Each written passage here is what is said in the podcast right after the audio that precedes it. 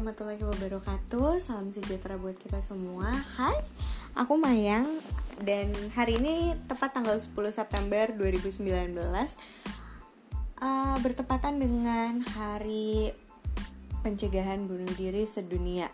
Jadi awal mulanya aku tuh mau bikin YouTube channel Cuma sambil menunggu kamera dan perlengkapannya datang aku mikir kayaknya seru juga nih kalau misalnya aku bikin podcastnya duluan.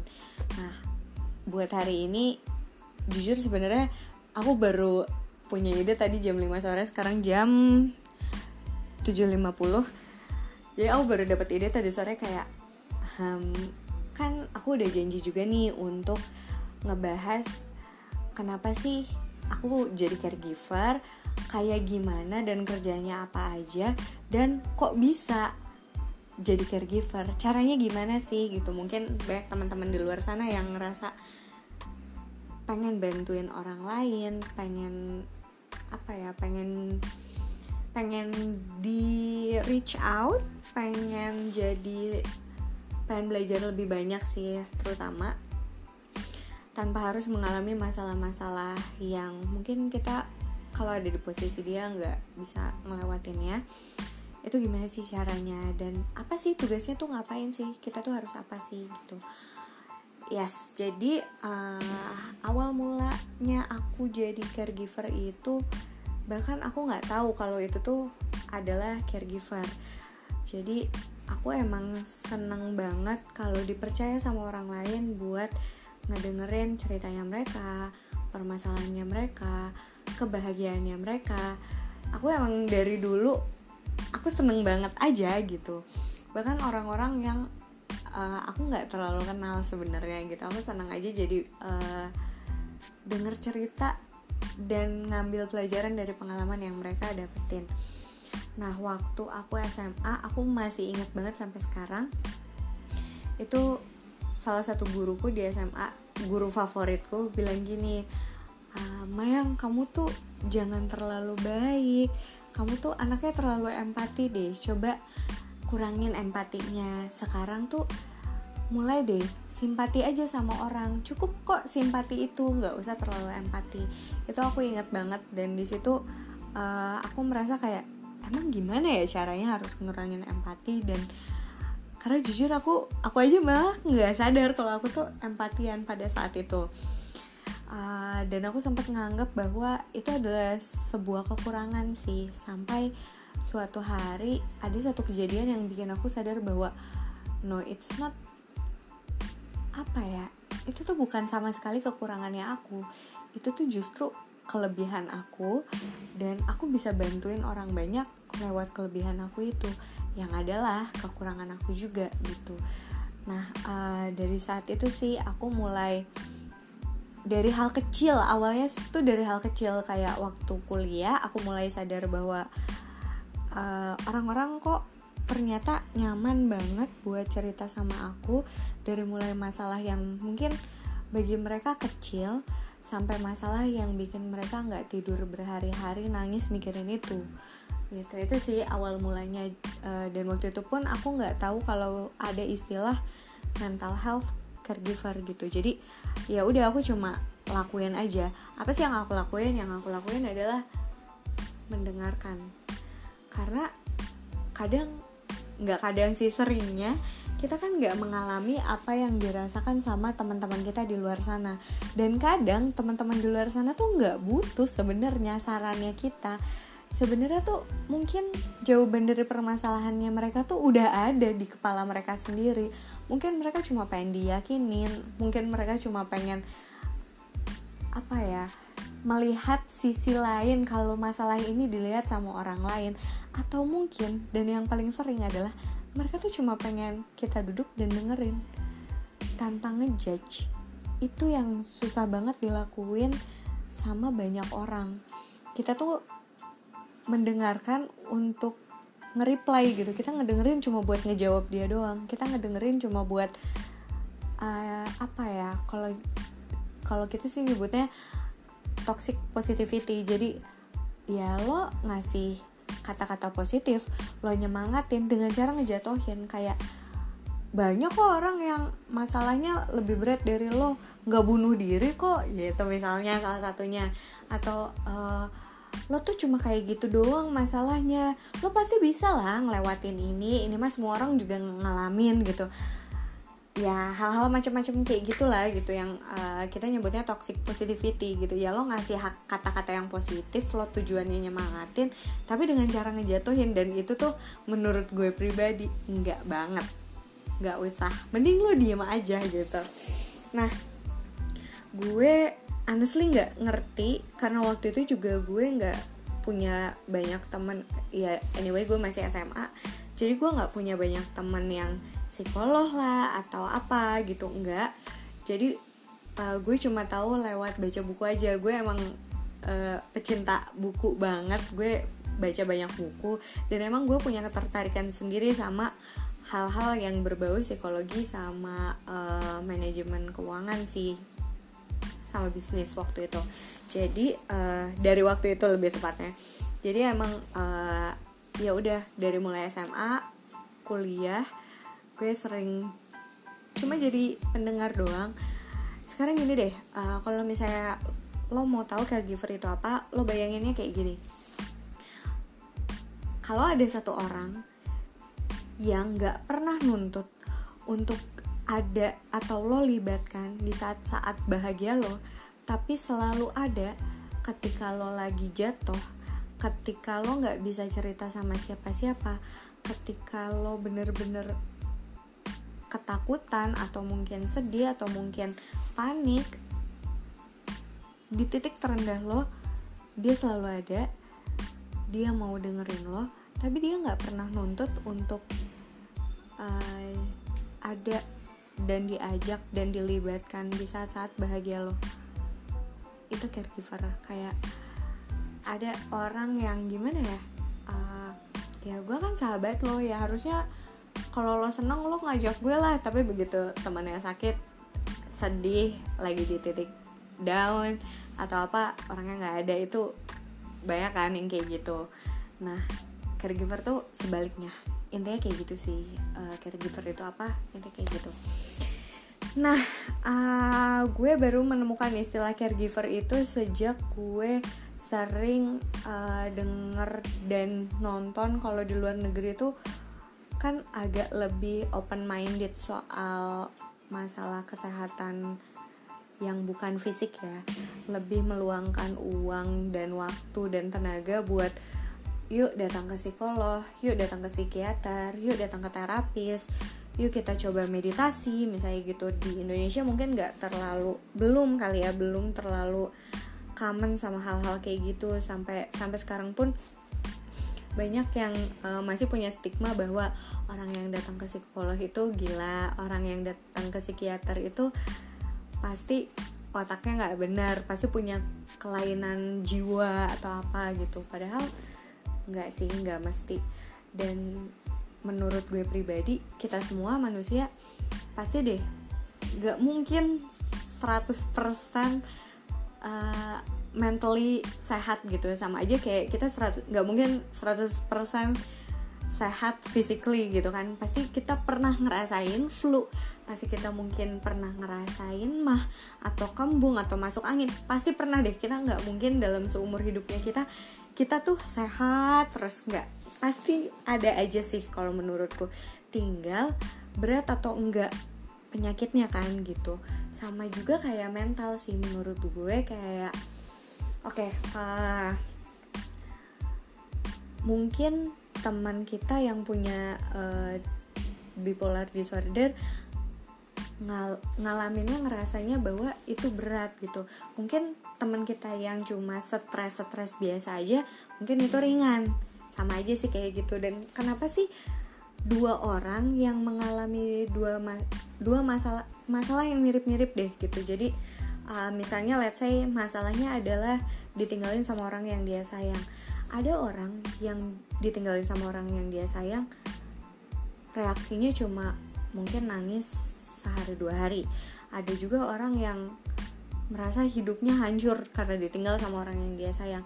Itu kenapa sih bisa kayak gitu? Padahal kan cuma satu kasus yang mungkin nggak beda jauh. Kelihatannya kita ngelihatnya dua kasus yang sama aja. Itu sama kayak ibaratnya kita ada di satu ruangan. Ada 10 orang yang sakit flu di ruangan itu.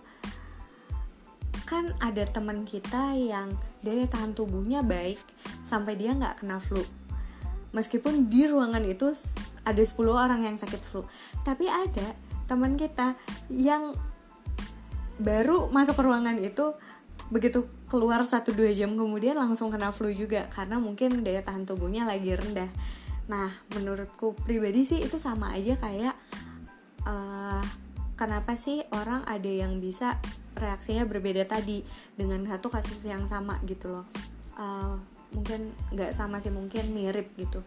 Nah alasannya kayak gitu. Mungkin pada saat itu daya tahan mentalnya ya gue nggak tahu ini bener apa enggak uh, verbally termsnya cuma uh, gue menyebutnya itu kita nggak tahu bahwa si orang ini tuh lagi down apa enggak secara mentally dia lagi sehat atau mungkin daya tahan mentalnya lagi rendah kita nggak pernah tahu gitu sih lebih ke arah uh, seperti itu.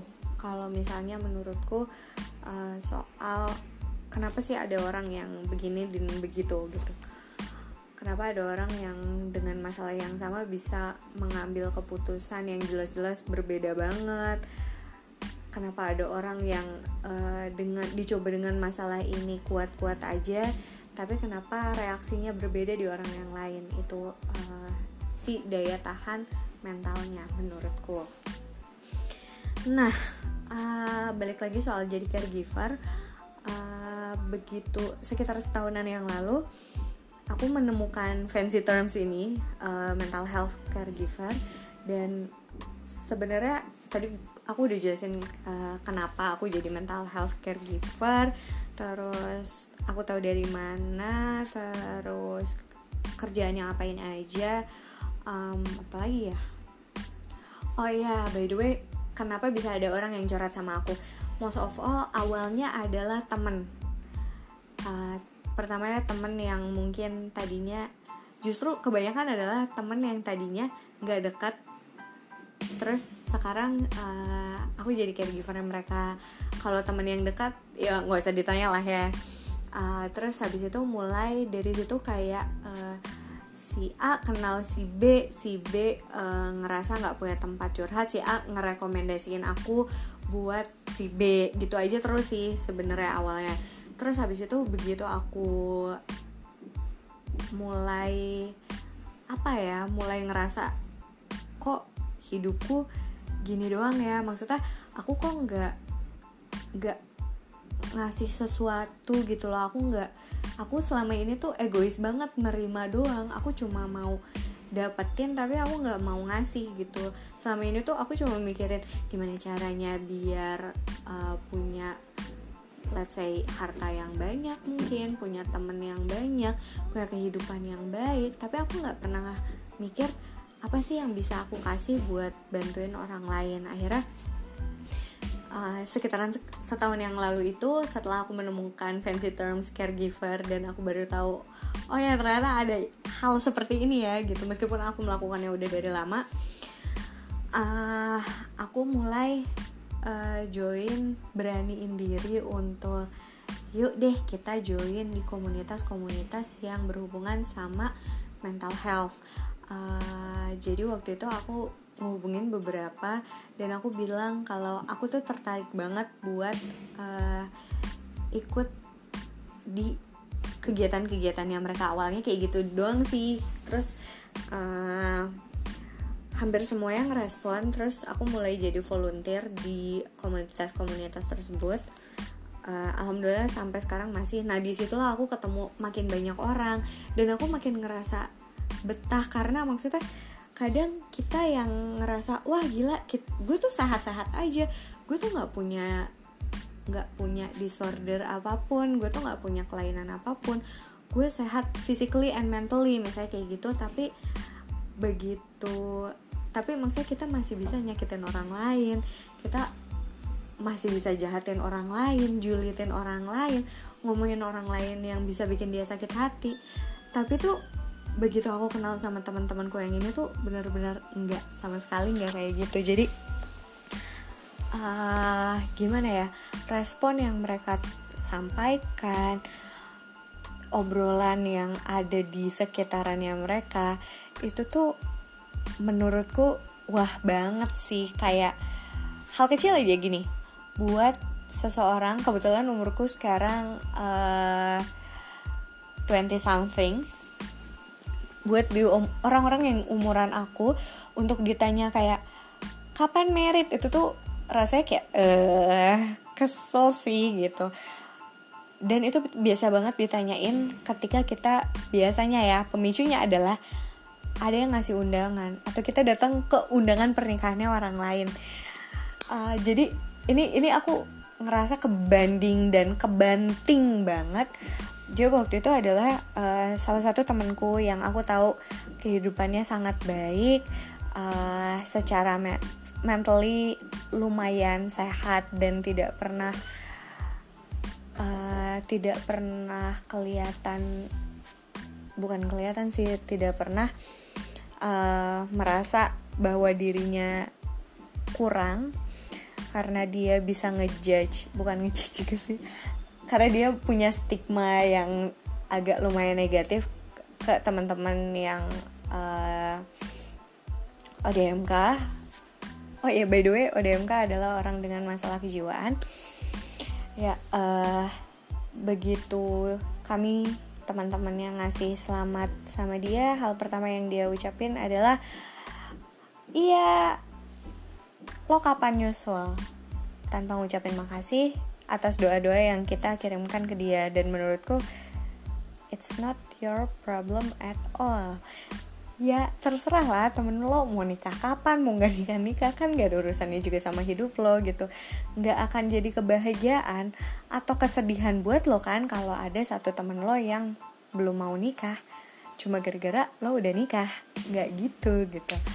Uh, gak lama dari undangannya temanku yang pertama ini aku datang ke salah satu pernikahannya temanku yang uh, punya satu disorder. Nah begitu aku bilang selamat ya semoga ABCDFG uh, eh, dengan santainya dia bil oh ya waktu itu aku berdoanya adalah Selamat ya, semoga selalu bahagia, semoga keluargamu diberkati sama Tuhan, semoga uh, semua impian kalian segera terwujud. Dan waktu itu aku kaget banget karena responnya dia, aku biasa banget menerima respon uh, kalau selamat ya, semoga sakinah mawadah warohmah, misalnya seperti itu. Uh, aku biasa banget menerima respon, oh iya lo kapan nyusul aku biasa banget nerima respon seperti ini dan temanku yang tadi uh, punya sebuah disorder itu cuma jawab dengan oh iya Mayang makasih banyak ya udah luangin waktu buat datang. Semoga kamu pun bahagia. That's it. Nggak sama sekali nanya gue datang sama siapa atau gue kapan nyusul atau cowok gue mana. Nggak sama sekali anyway gue juga punya cowok tapi kan gue nggak harus bilang sama lo iya nih gue juga punya gue juga mau merit. No it's not important at all buat lo sebenarnya buat tahu. Dari situ lo gue ngerasa kayak wah orang-orang yang lo judging orang-orang yang lo punya stigma buruk terhadap mereka ternyata bahkan lebih manusiawi daripada kita yang kadang-kadang merasa diri kita tuh gue normal-normal aja kok gue nggak punya apa-apa kok. Ya sedih-sedih dikit wajar lah senang-senang dikit oke okay lah. Marah dikit ya nggak apa-apa lah gitu. Tapi kadang tuh kita se nggak punya hati itu.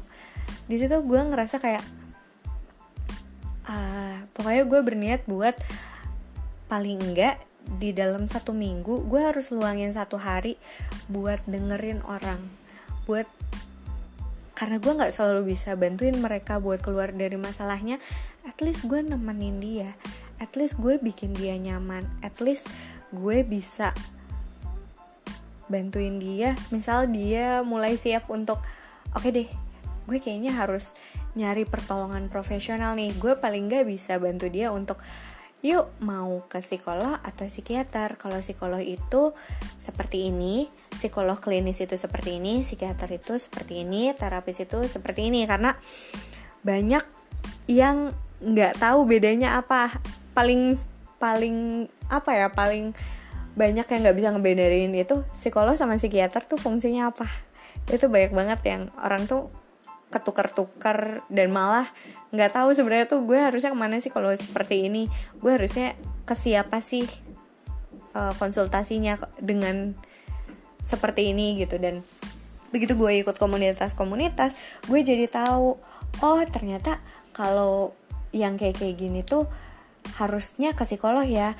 Oh kalau orang punya ciri-ciri kayak gini kayaknya dia harus ke psikiater ya gitu uh, oh ternyata ada terapi obat oh ternyata ada art terapi oh ternyata ada terapi lewat musik lewat olahraga lewat makanan.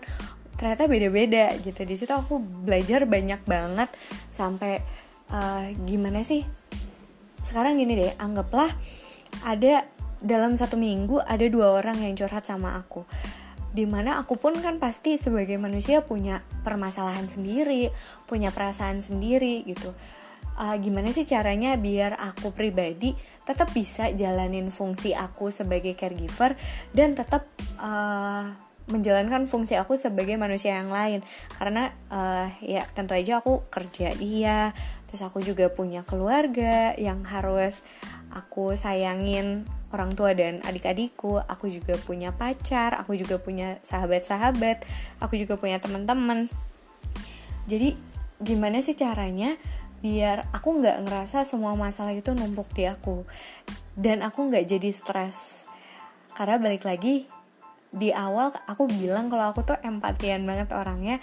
Yang namanya empati itu kan kita ngerasa kita ada di posisinya dia. Kita lagi pakai sepatunya dia. Gimana sih caranya biar aku tuh selesai dia curhat aku bisa ngelepasin sepatunya lagi dan jadi diri aku lagi. Itu bener-bener apa ya pelajaran dan pengalaman yang luar biasa sih. Dan aku seneng banget bisa jadi bagian dari banyak komunitas di mana aku bisa kenal banyak banget orang tahu banyak banget di dunia ini. Ternyata orang yang uh, masalahnya jauh lebih besar dari aku tahu orang-orang yang super kuat dan jujur banget dan akhirnya mau nyari pertolongan. Itu susah loh maksudnya sama kayak sakit fisik kadang kita tuh kayak nggak kok nggak apa-apa gue cuma pilek doang. Padahal tuh ya harus dicek dong kalau misalnya lo ngerasanya seperti nggak kayak gitu. Sama mental juga kayak gitu sih banyak orang yang enggak gue tuh nggak gila. Nggak ada yang bilang lo gila sayangku. Nggak ada sama sekali. Gitu ya. Balik lagi itu cuma daya tahan setiap orang. Beda nggak bisa disamain. Apa yang terjadi sama lo kalaupun gue yang ada di tempat lo ya mungkin gue nggak sekuat lo. Atau mungkin gue lebih kuat dari lo itu beda-beda. Setiap orang tuh beda-beda dan nggak bisa disamain. Dan kalau dari NLP tuh uh, ada salah satu pilarnya yang bilang bahwa semua orang melakukan semua yang terbaik sebatas sumber-sumber yang dia miliki. Jadi kalau misalnya dia gak mau ke psikolog atau gak mau ke psikiater misalnya karena dia takut dijudge, ya itu sumber yang dia milikin saat ini. Ya udah, dulu tuh aku rada-rada persisten banget buat ayo, ayo kamu harus ke psikolog harus ke psikiater dulu. Awal-awal aku sempat kayak gitu agak norak ya. Jadi aku minta maaf banget buat semua orang yang ngerasa aku pernah terlalu pushy itu buat ngedorong kalian uh, ke tenaga profesional. Karena menurutku pada saat itu itu jalan terbaik sih. Sampai akhirnya ada salah satu temanku yang uh, psikolog klinis dan dia bilang nggak apa-apa Mayang yang namanya orang ibaratnya kayak kita luka. Misalnya tangan kita luka nih. Terus kita tahu kan betadine itu bisa nyembuhin. Misalnya kayak gitu obat merah itu bisa nyembuhin. Tapi begitu di begitu kita kas begitu mau diobatin begitu mau di, ditempelin obat merah kita tuh kayak narik tangan kita. Karena kita tahu itu sakit sama aja sama orang yang uh, secara mental mungkin lagi drop lagi daya tahan mentalnya kurang terus habis itu kena masalah terus kita mau obatin dengan cara ke psikolog atau minum obat atau terapi yang lain itu dia akan menolak Kenapa? Karena dia tahu kalau itu tuh sakit. Dia tahu bahwa itu akan bikin dia perih. Itu akan bikin lukanya dia kerasa bahwa itu tuh makin luka gitu. Jadi uh, biarin aja karena pada saatnya dia akan siap sendiri kok gitu. Jadi begitu dia siap untuk dikasih obat merah, dia akan bisa tahan lu tahan sakit dari lukanya. Itu wah pelajaran yang banyak banget aku dapetin itu salah satu pelajaran yang dari sekian banyak yang bisa aku dapetin sejak gabung jadi caregiver gitu sih. Ya ampun ini udah mau setengah jam aja ya aku ngomong ternyata. Hah, udah deh kayaknya untuk episode pertama ini aku mau ngobrolnya cuma sampai situ aja. Terakhir karena hari ini tanggal 10 September 2019 adalah Hari Pencegahan Bunuh Diri Sedunia. Aku mau pesan aja sama teman-temanku yang di luar sana yang pernah ngerasa pengen bunuh diri atau bahkan yang udah pernah melakukan percobaan bunuh diri. Aku cuma mau bilang satu. Makasih karena kamu udah bertahan.